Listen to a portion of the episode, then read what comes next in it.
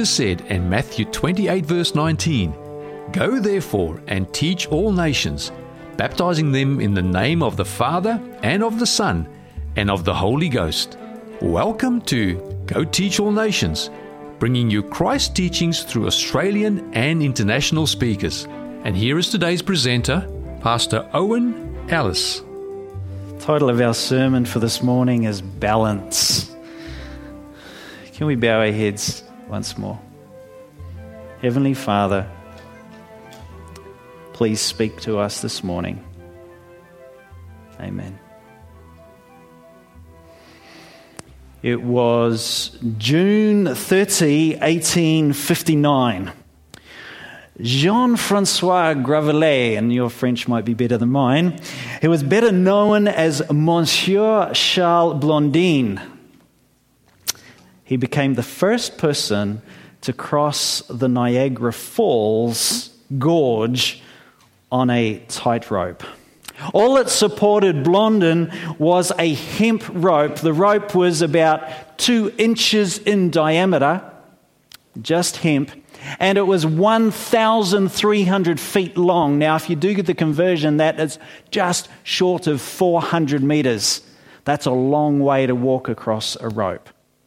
That's all he had beneath him. And in a mere 23 minutes, and some of you have been to the Niagara Falls there, in the mere 23 minutes, he crossed that gorge across to the Canadian side and back again. And on the way back, he stopped. He pulled off his back a camera. Now, that's not like a phone to take a selfie on, that didn't exist way back then. It's not a GoPro. He sets up this whole camera and takes a photo of the crowds who'd gathered to watch on the United States side of the river.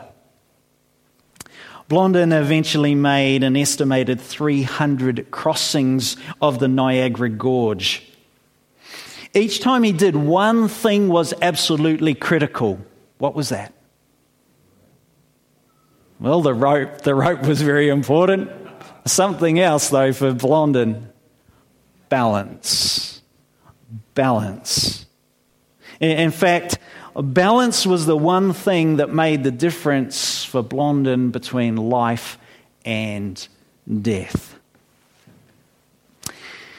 We've discovered balance is important with chairs.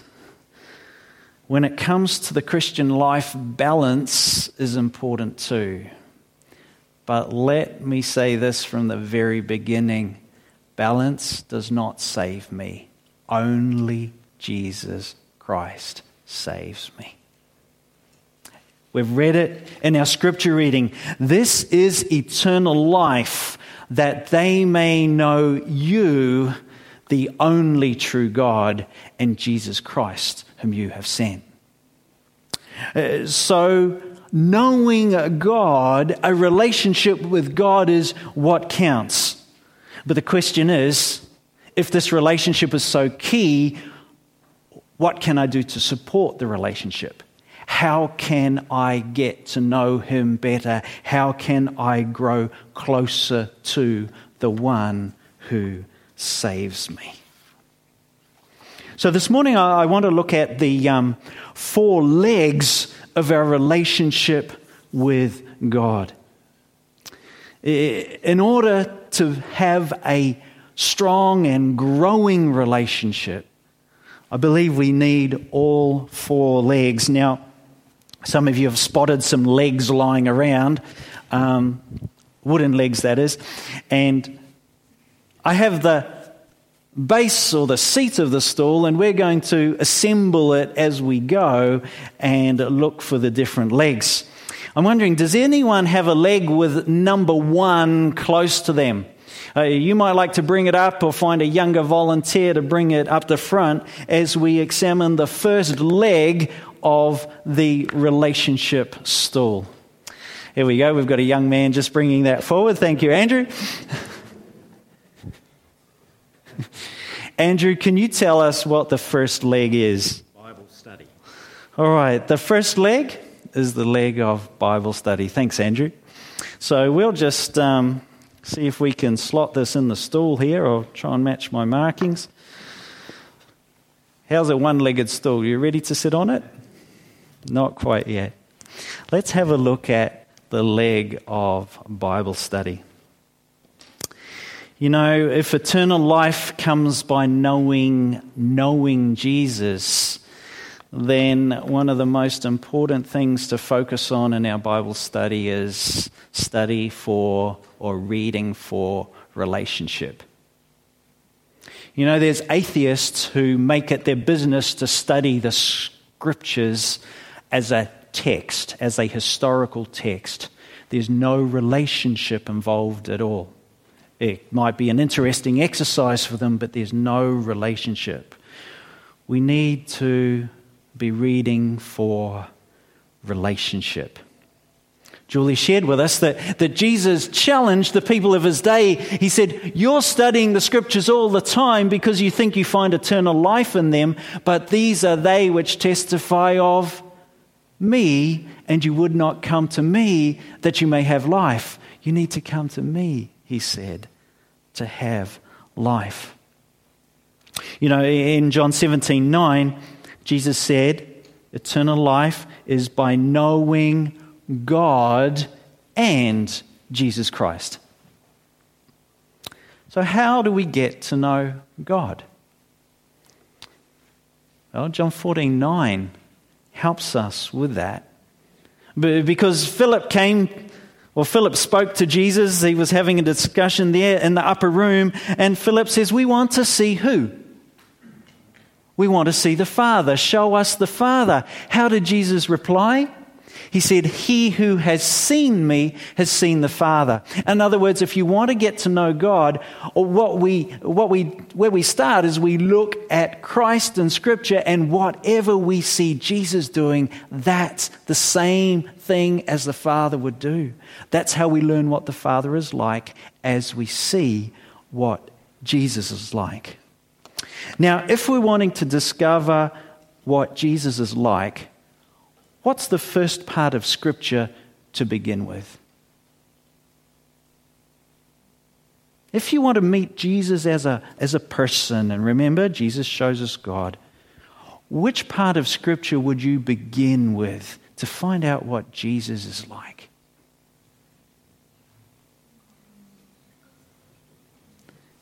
You can be brave.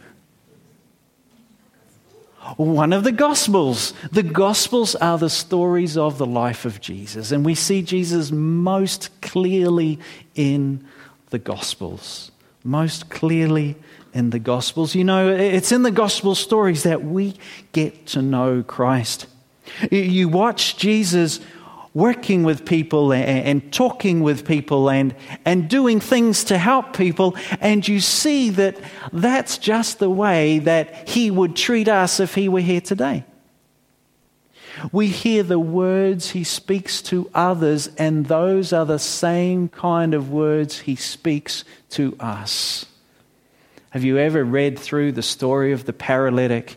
There's this man, he's carried by his four friends and he's lowered through the roof and he lays there on the floor and he looks up at Jesus. And what are Jesus' words to him? Get up and walk? Jesus says something before that. What does Jesus say? Son, your, your sins are forgiven. How many times have I needed to hear that? That's Jesus speaking to me too. That's relationship building as I engage in that story, step into that story, and I get to know God better through the story. Encourage you the stories of the Gospels, beautiful stories for coming closer to Jesus Christ. You know, as, as we spend time in those stories, it's amazing how the Holy Spirit can then bring Jesus' words and he can bring situations back to our minds at the times when we need them. And we start to have this connection with God, this, this relationship with him as he also speaks to us. Now, some people believe the Gospels is all we should ever read. Did Jesus support that? No. I'm saying the Gospels are a great place to start. If you're going, where do I start? Start with the Gospels, a little bit at a time. But you know, Jesus said, He said, You, you search the scriptures, but these are they which testify of me. And when Jesus spoke to the people in his day and he said, You're looking into the scriptures, what was he meaning? The Old Testament, the New Testament didn't exist, it hadn't been written. Okay? And so Jesus said, You can even find me. In fact, you should find me. In fact, I'm the main theme if you look for it in the Old Testament. It testifies of me. So we can read through the whole of Scripture and looking at it through the lens of Jesus. As we do, there's some good questions to, to ask as we look at the whole of Scripture as we study the different stories. And admittedly, some of them can be a little bit confusing. Um, I skipped that. What, what happened there? Um, sorry. Here's some questions to ask yourself. What is the story telling me about God? Now, it's easy to read straight through a story and go, yeah, I know that story. Know the story of Joseph, know the story of Daniel, know the story of the paralytic, whatever but stop and say, what is this story telling me personally about God? Is it telling me something about my condition, the human condition, maybe? And is there an, an invitation there? Is God inviting me to respond in some way? You know, when I read the Bible with these questions, it grows my relationship with Him as it gives Him the opportunity to communicate with me. You might like, as you do that, to take out a pen and a little journal and just, just write down some short notes on what you're seeing from that story and perhaps even a, a response to God. Thanks for showing me that. And as we do that, we're reading for relationship. There's something else that is also an important aspect of Bible study.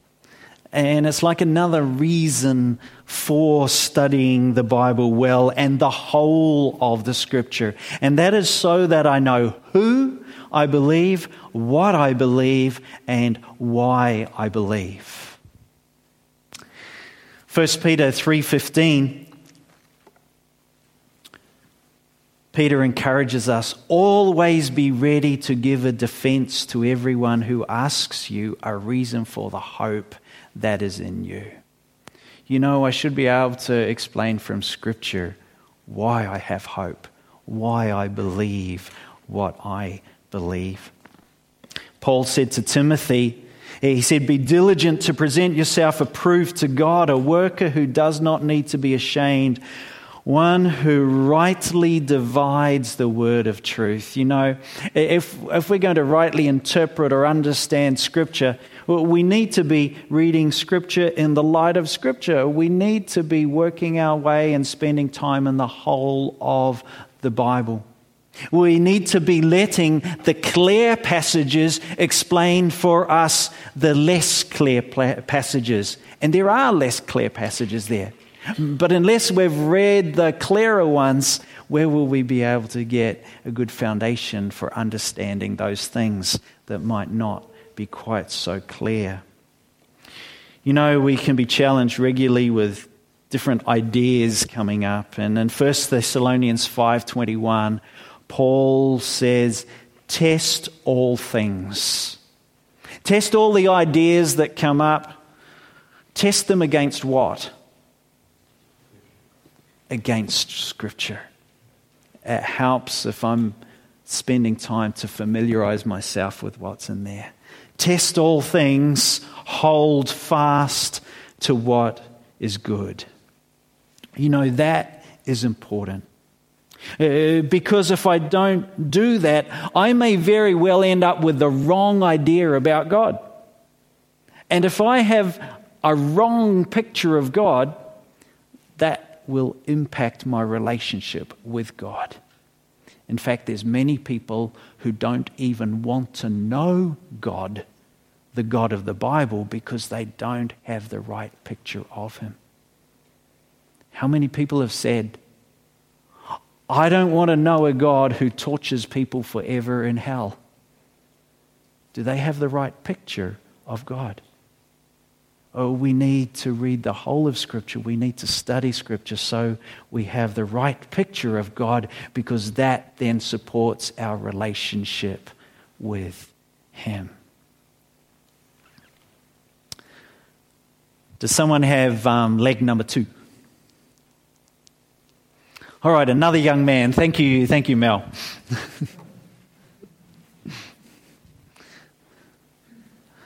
Mel, what's leg number two? Well, I'm glad it's prayer because I thought somebody was going to attack me. With a stick. Thank you, Mel.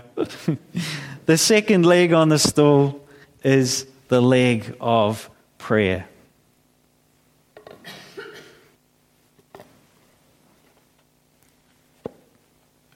I might need to get gentle persuasion out here. Ready to sit on this stool? Not yet. Important leg? Very, very important. Thanks, thanks, Phil. Let's take a look at, a little more at um, at this leg. You know, I find it encouraging to note Jesus' example. Mark chapter 1, right at the beginning of Mark's gospel, one of the first things Mark tells us that after Jesus has had a really busy Sabbath, the disciples are looking for him the next morning and they can they cannot find him. Why? Because Mark 135 reminds us that in the morning, having risen a long while before daylight, he went out and departed to a solitary place and there he prayed. Was that the only time that Jesus spent time in prayer? No, let's have a look at Luke 5, verse 16. Uh, let's open our Bibles to Luke 5:16 and someone tell me what we read there Luke 5:16 What does this tell us about Jesus' prayer life? Often Thank you, Gary. Jesus often withdrew. Jesus often withdrew into the wilderness and prayed. It was his habit. Prayer was a habit for Jesus. You know, the disciples noticed how frequently Jesus prayed, how important prayer was to him, and they had often come across him. They'd be looking for him, and they'd come across him, and he would be still in his prayer time and they were attracted to it.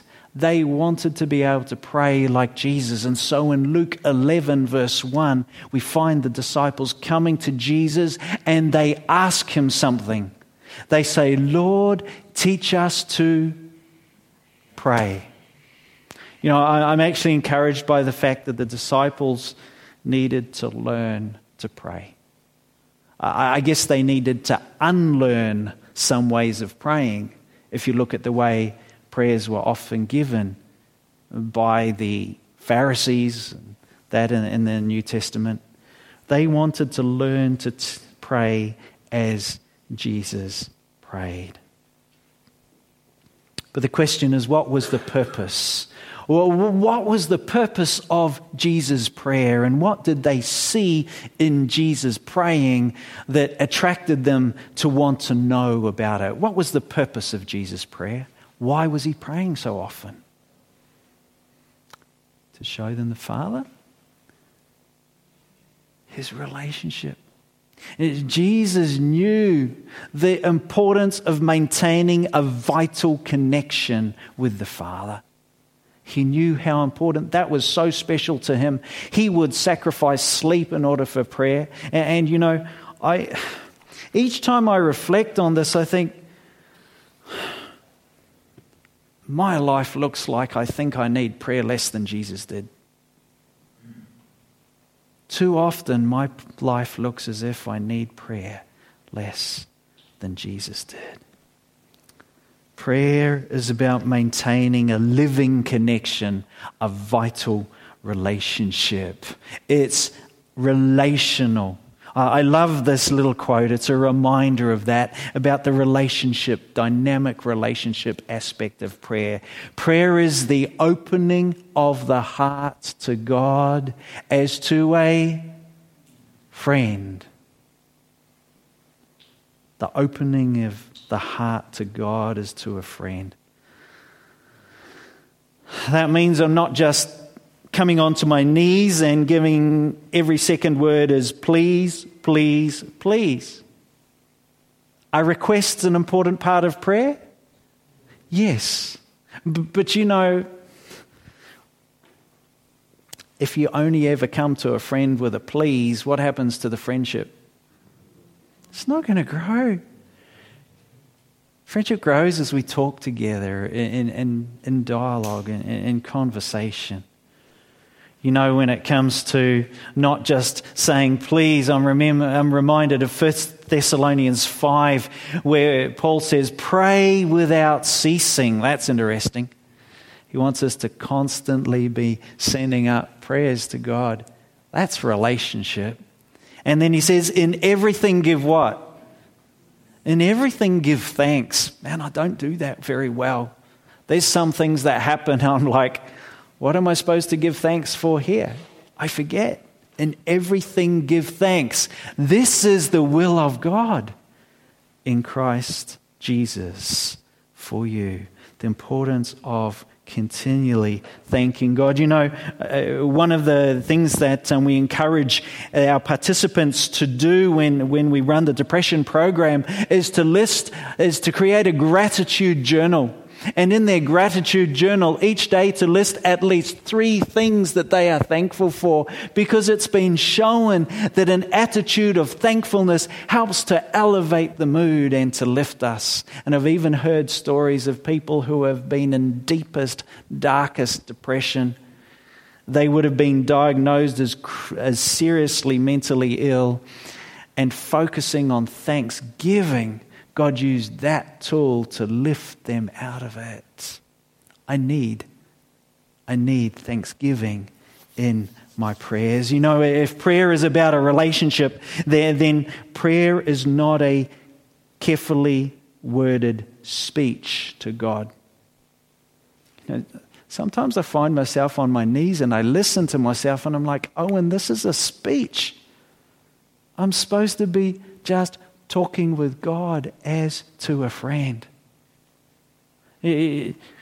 Real prayer does not need the language of the old King James Version. Real prayer needs the language of my heart. We speak from the heart to God. Yes, we speak respectfully. That's very important. But we speak from our hearts. You know, I, I love the way the, the, the hymn writer um, Mary Shorey, she, she wrote about this kind of prayer and she said, I tell him all my sorrows. I tell him all my joys. I tell him all that pleases me. I tell him what annoys. Do you talk to God about all of those things? That's a relationship. Uh, that's direct. And, and then in the next line, she continues with these words. Some of you know the hymn. We're going to sing it today. The next three words are He tells me. Prayer is a two way conversation. You know, this, this, uh, this thing of listening to God and hearing Him in prayer is a, is a real challenge. I don't know if you've ever heard something and, you know, uh, sometimes ago, is that my thought or is that really something that's coming from God? And friends, if you're ever wondering about that, just line it up with Scripture. If it lines directly with Scripture, then you can know that the original source of it is from God. But if you had a moment when you've been praying, telling God something, and something comes into your mind and you know that was God, I heard from God in an extra real way today. Have you had one of those moments? I did once. They don't happen very often, but I, I remember once, and I, I had um, I'd written a letter to. This was years ago, all right honey, this was years ago. I'd written a letter to, to a young lady and, and just inviting her to be in a relationship. And, and I posted that letter off, really old school, no emails. And um, I remember praying about it each day. And I remember praying to God and saying, Dear God, I don't want to take no for an answer. Not my will, but yours be done. But I don't want to take no for an answer. And this message came clearly into my mind, and I still remember it today. That's the way I feel about you. God doesn't want to take no for an answer from me. He's so desperate to have a relationship with me.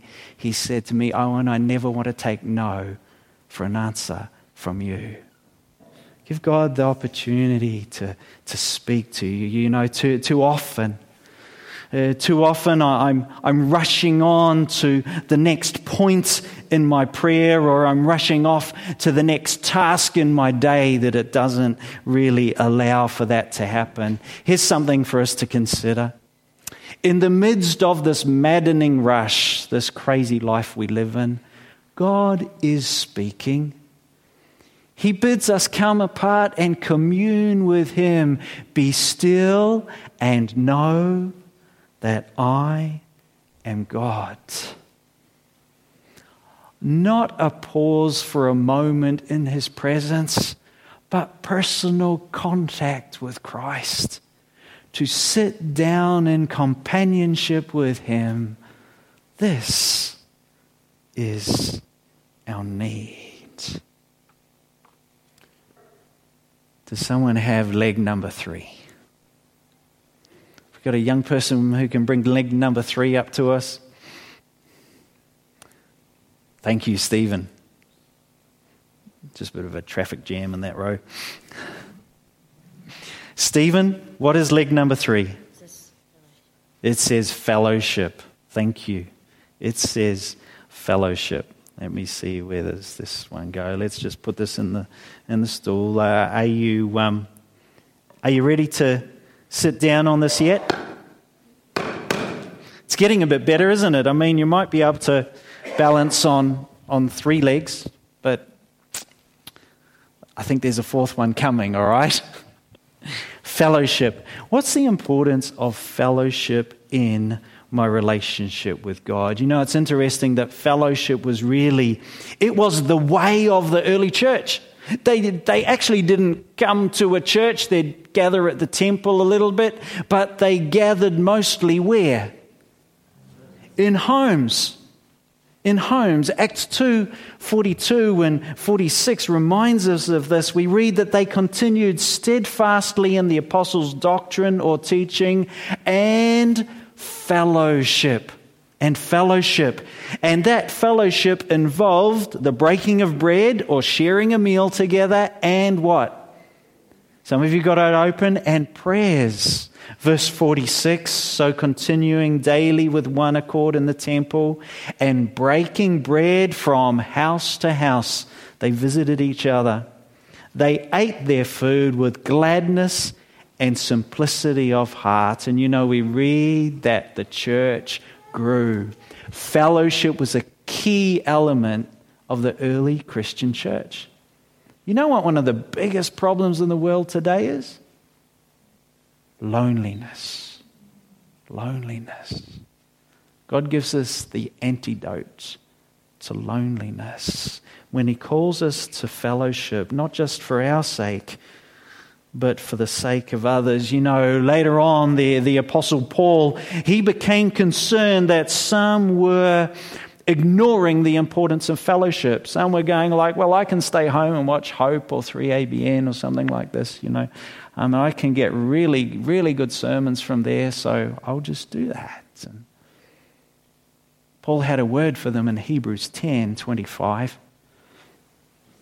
He said, Not forsaking the assembling of ourselves together, as is the manner of some, but exhorting one another or encouraging one another, and so much more as we see the day approaching. Uh, see, the purpose, one of the purpose, purposes of fellowship is that we encourage one another. That we encourage each other. And Paul said this is really important as we see the day approaching. You know, I, I, find it really interesting because I'm sure that there were many problems in the New Testament church. I knew that I know that there were problems in the church of Jesus' time, and, and never once did Jesus say, "Look, don't bother about church." Jesus' example, his custom was to go to the synagogue. As corrupt as it was, he still went because there were people there for him to fellowship with and to bless. And to bless. Encouragement is an important purpose of fellowship. And you know, I need encouragement from my brothers and sisters as I build my relationship with Christ. Let's look at Galatians 6 and verse 2. Let's open there, Galatians 6 and verse 2, and um, see what the purpose is that's behind this verse here, these words of instructions from Paul to the church in Galatia. Galatians 6, verse 2. I'm happy for someone to read it out nice and loudly. Bear one another's burdens. In other words, support. Support one another. And as we do that, we fulfill what? The law of Christ. A couple of weeks ago, we talked about one of the laws of Christ. We called it the 11th commandment. And Jesus said, A new commandment I'm giving to you that you do what?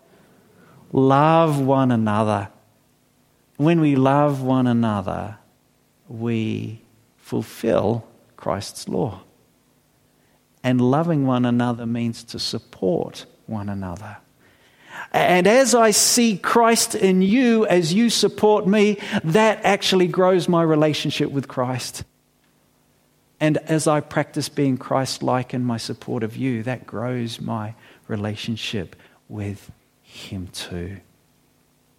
I encourage you to look later at Colossians 3 12, 16. There are some amazing things that the apostle calls us to do. He says, put on, put on kindness, put on tender mercies, put on humility. In other words, he's saying, put on Christ, become Christ like.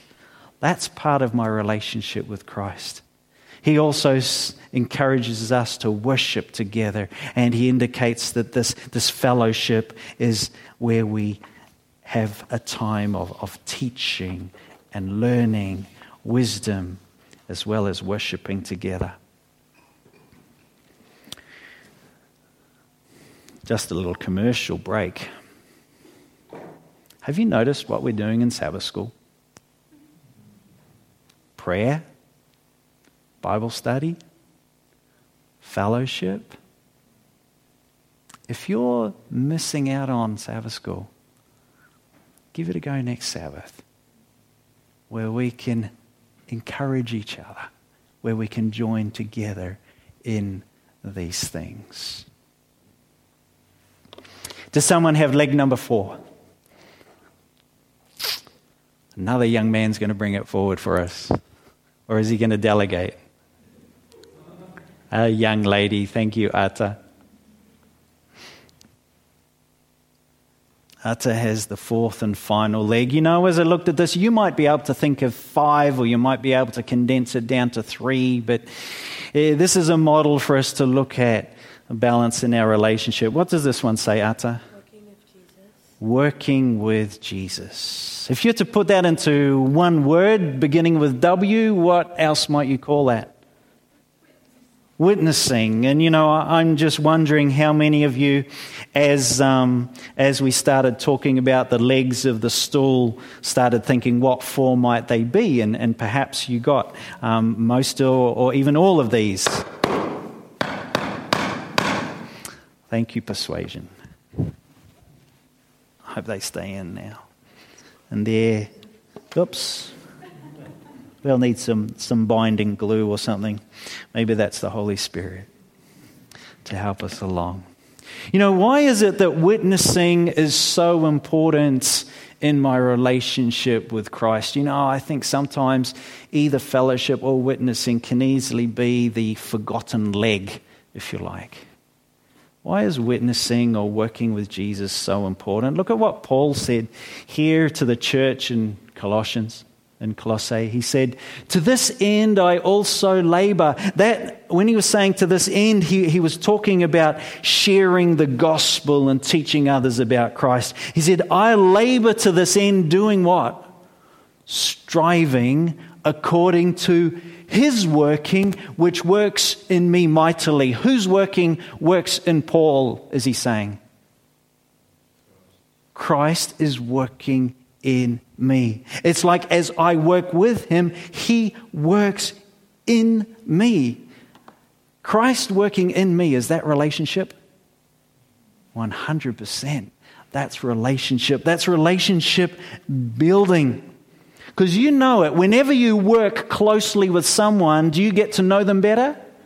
Absolutely. And as long as there's a healthy relationship, it will grow stronger and stronger as you work closely with them you can learn from that person as well as the relationship grows.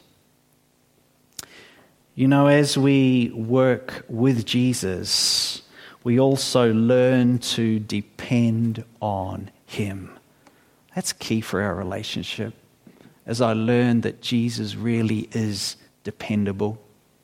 This is what Paul said in, to the Corinthians, 2 Corinthians 9 8. God is able to make all grace abound to you, that you, always having all sufficiency in all things, may have an abundance for every good work.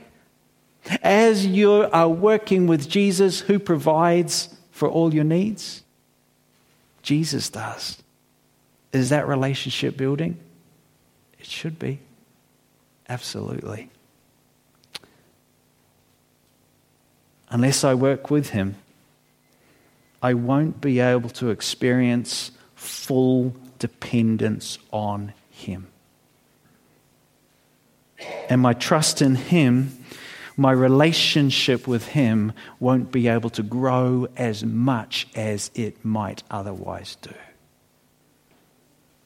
You know, I, I, love the words of Christ to Paul in 2 Corinthians 12, verse 9. Paul really wants to witness for God, and you know, he was a powerful witness, but he had some impediment. He called it the thorn in his flesh, and he pleaded with God. Three times he pleaded with God. He said, This is getting in the way of my, me working for you. Please take it away. And what did God say to him? My grace is sufficient for you, for my strength is made perfect in weakness. You know, my weakness is my understanding of my inadequacy to really share the gospel with others. But God's promise is that His strength can shine through when I realize my limits my weaknesses. And as that happens, my relationship grows with Him as I learn to trust Him more and more. So there we have it. Four legs of the relationship stool Bible study, prayer, working with Jesus, fellowship. Want to suggest that if one of the legs is missing, or, or, or maybe a whole lot shorter than the others. And how do you measure these things? This is not something that we put an exact tool on or anything. But if we don't have all of these elements, something won't be as balanced. Our relationship won't be as all rounded. It won't be able to grow to the full potential that God wants it to. All four. On one of his crossings of the Niagara, a Blondin appeared on the Canadian end of the cable carrying his manager, Harry Colcord, on his back. And he piggybacked him across that rope. It must have been a bit of a bouncy ride because they said some of the guy ropes that were stabilizing the main rope snapped in the process.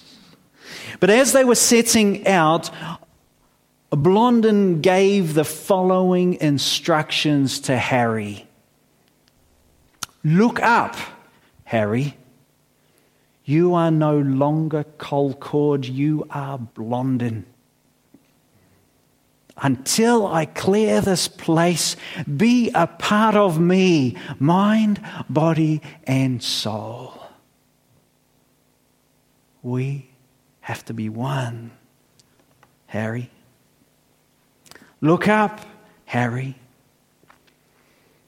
I find them fascinating words to reflect on in light of my relationship with Christ.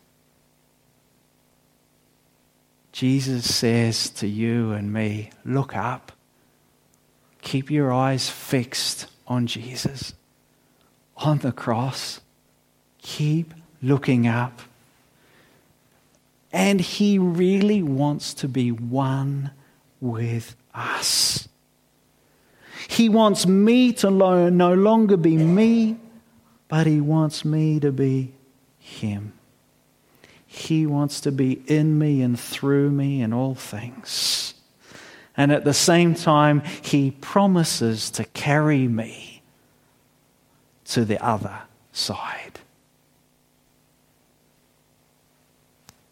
Our part is to look up, to fix our eyes on Christ, and to do all we can to strengthen our grip on Him, our relationship with Him, to stay close, so close that we become one with Him. So I want to ask you today as we consider the four legs of our relationship with Christ. Is God calling me to focus this week a little more on one of these? Is one leg a little short? Is one leg inactive? I can't tell you what that is. That's for you and God to work out. I hope you hear Him speaking and saying, That's the one. What will you do differently this week to strengthen your grip, your hold on the only one who can get you to the other side?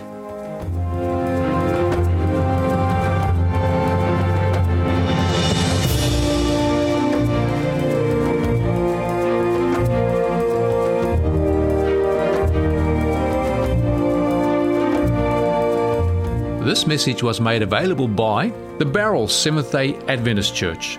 For more resources like this, visit bowraladventist.church.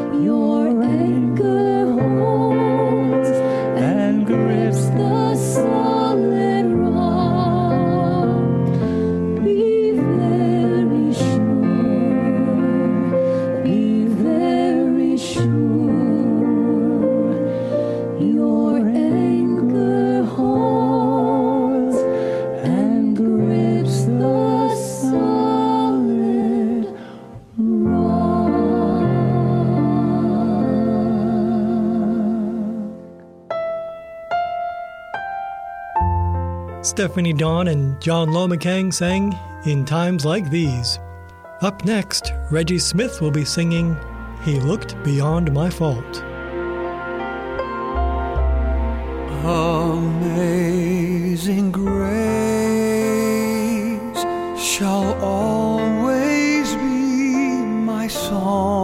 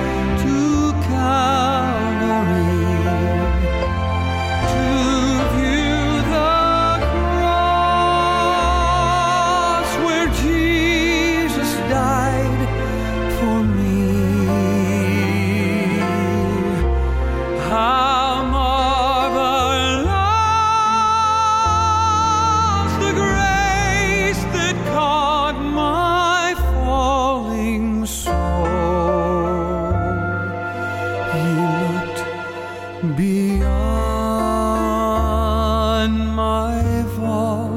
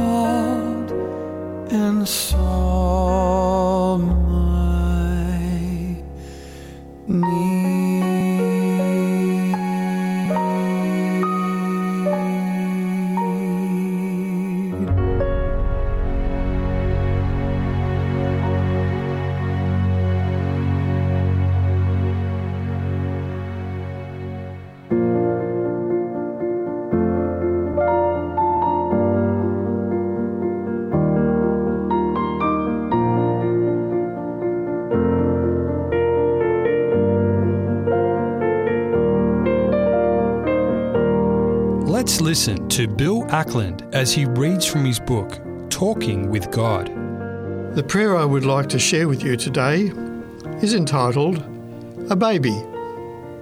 And then I have a, a text that goes with this, which is from 1 Peter 2, verse 2. Like a newborn baby, thirst for the pure milk of the word that brings you salvation. And then, as an introduction to the prayer, whether a new experience for us or a precious memory of far off years, holding and caring for our own baby is like no other. How can such a little one be so perfectly complete? What joy they bring, and what concern we may have for them for their future. The best thing we can do for them is to dedicate them to God as Hannah did thousands of years ago. Let us pray. Our Father, giver and sustainer of all life, what a wonder is a baby. In the animal world, the newborn are like magnets to our eyes, frolicking and frisking like perpetual motion machines. How cute, we say, and we want to pat and stroke their fluffy, furry little bodies and bestow upon them the love they deserve. Bird chicks, not quite as pretty, are all a squawk as they protest how hungry they are. If I am not fed right now, I shall die, they squeak. You, O Lord, along with us, must smile at the way nature's newborns ensure they are not forgotten. But human babies are something else. They can't gambol in the grass, but they can and do make sure they are not forgotten in the food department and in other areas too. We see the likeness of us, of their parents or other family members in their angel faces, and we wonder how we ever existed without them. In the wonderment that babies bring, we, in a partial way, enter into that act of creation when you made the world and our first parents. Our minds cannot help turning to your Son as he became the baby Jesus, nestling in Mother Mary's arms. This is something we cannot properly understand, but we know it is true because you have revealed this beautiful life giving birth in your word. So, dear Lord, as we gaze upon our baby, our babies, we may look upon them not only as little ones, cute and cuddly as they are, but as candidates for that heavenly home our Saviour is preparing for His people. May these precious ones be there, and all our families too. In your name I pray. Amen.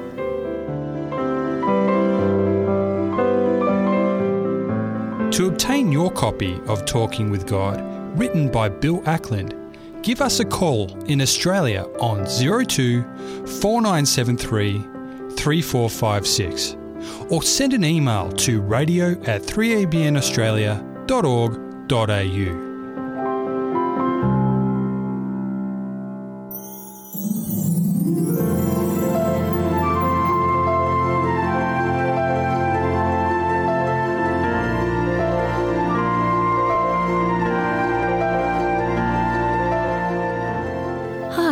I'm Marilyn, the two tip lady, and I love to give tips to help make your life more simple. Question for you Do you ever feel absolutely hopeless? Like the world is a dark, dark place? Look around you. Even in the cold, dreary winter, there is colour, vibrant colour.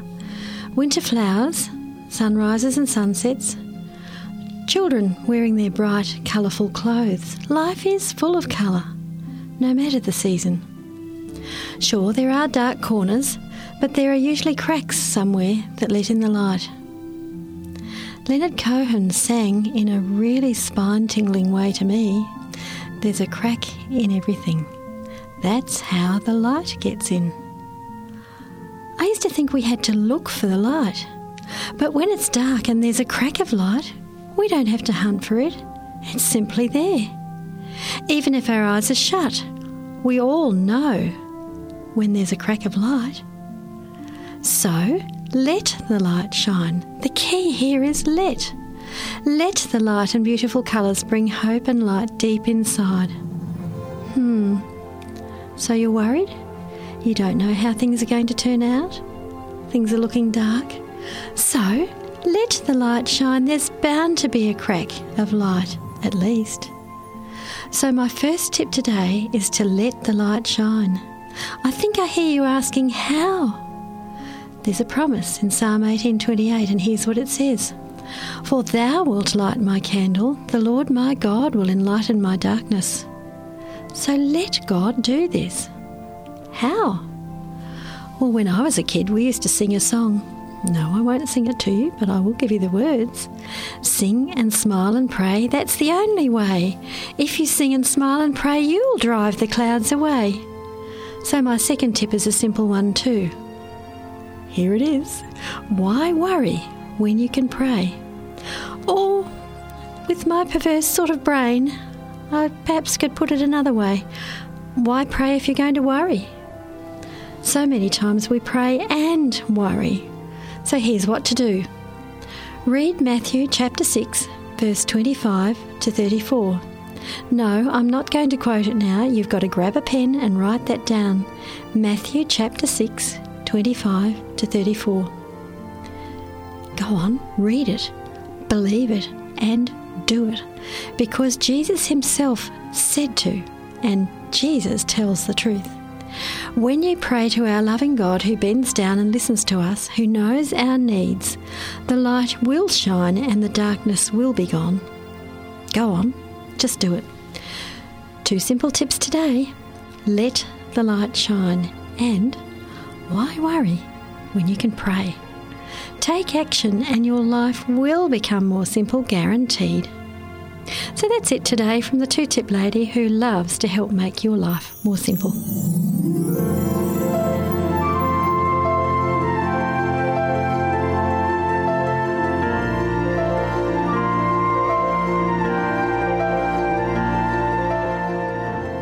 It's been a pleasure bringing you this program here on 3ABN Australia Radio.